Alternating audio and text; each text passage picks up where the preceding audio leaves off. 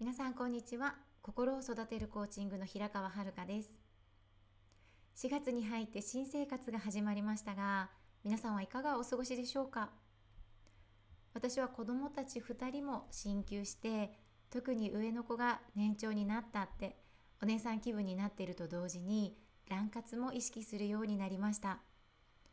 卵活ってランドセルをリサーチしたり実際に見に行ったりすることなんですけれども、早い方ではもうこのいちねんまえには決まっていらっしゃる方もおられるようです。我が家はこれから始めていこうと思っています。今日はそんな卵活を楽しみにしている娘と私の会話についてです。朝起きると不機嫌に目が覚めて、何を言っても聞いてもらえない、そんな時があるんですよね。私目線でお話をすると、朝は朝食の準備だったりとか、着替え、身支度の手伝いなど忙しく過ごしている中で、子どもの欲求を聞く余裕がなくなってしまうことがあります。子どもの頃からの私たち親の声かけがとても重要なことって分かっているんだけれども、つい言葉がきつくなってしまうことがあるんですよね。皆さんもそんな時ありませんか？この日々の問題をストレスに感じていて、これが解消できたらいいなと私も試行錯誤してきました。今日はこんな悩みを解決できる声かけについて皆さんと考えていきたいと思っています。よろしくお願いします。まずこのように子どもがいやいやと言ったり不機嫌になったりを繰り返すことっていうのはごくごく自然なことです。ではその子どもたちの頭の中はどのようになっているのか。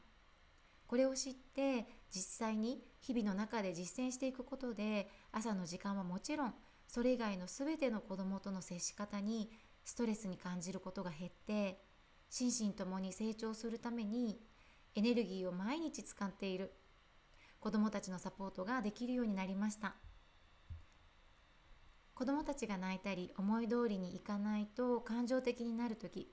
私たちが導くためにはこの頭の中の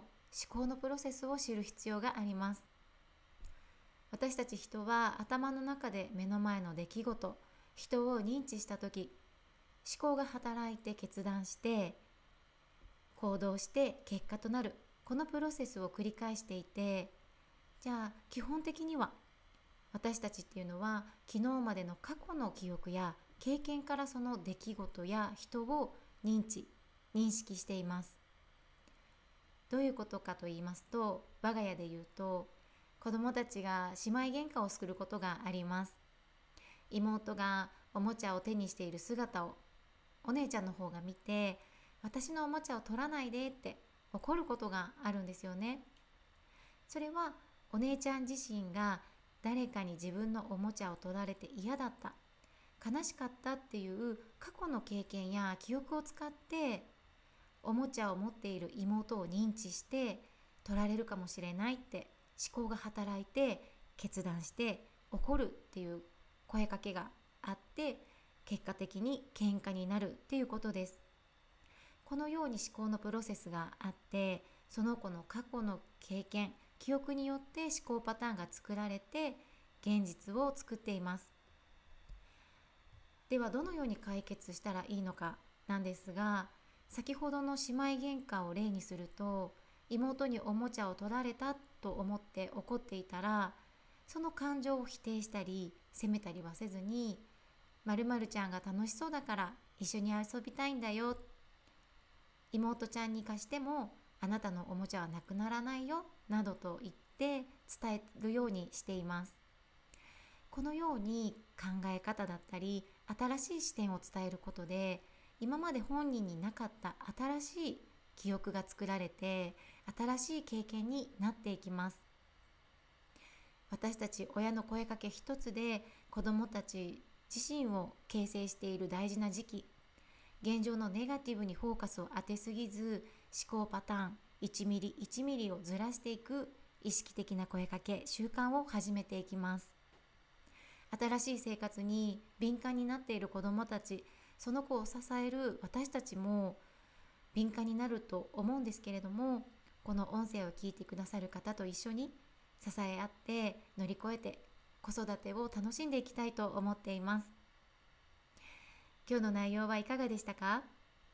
この音声では子育ての悩みやママの顔だけではなく、女性としてこれからどうありたいのか考えるきっかけにできるような配信をしていきますので、ぜひ次回も聞いてくださると嬉しいです。最後まで聞いてくださってありがとうございます。今日もいい日です。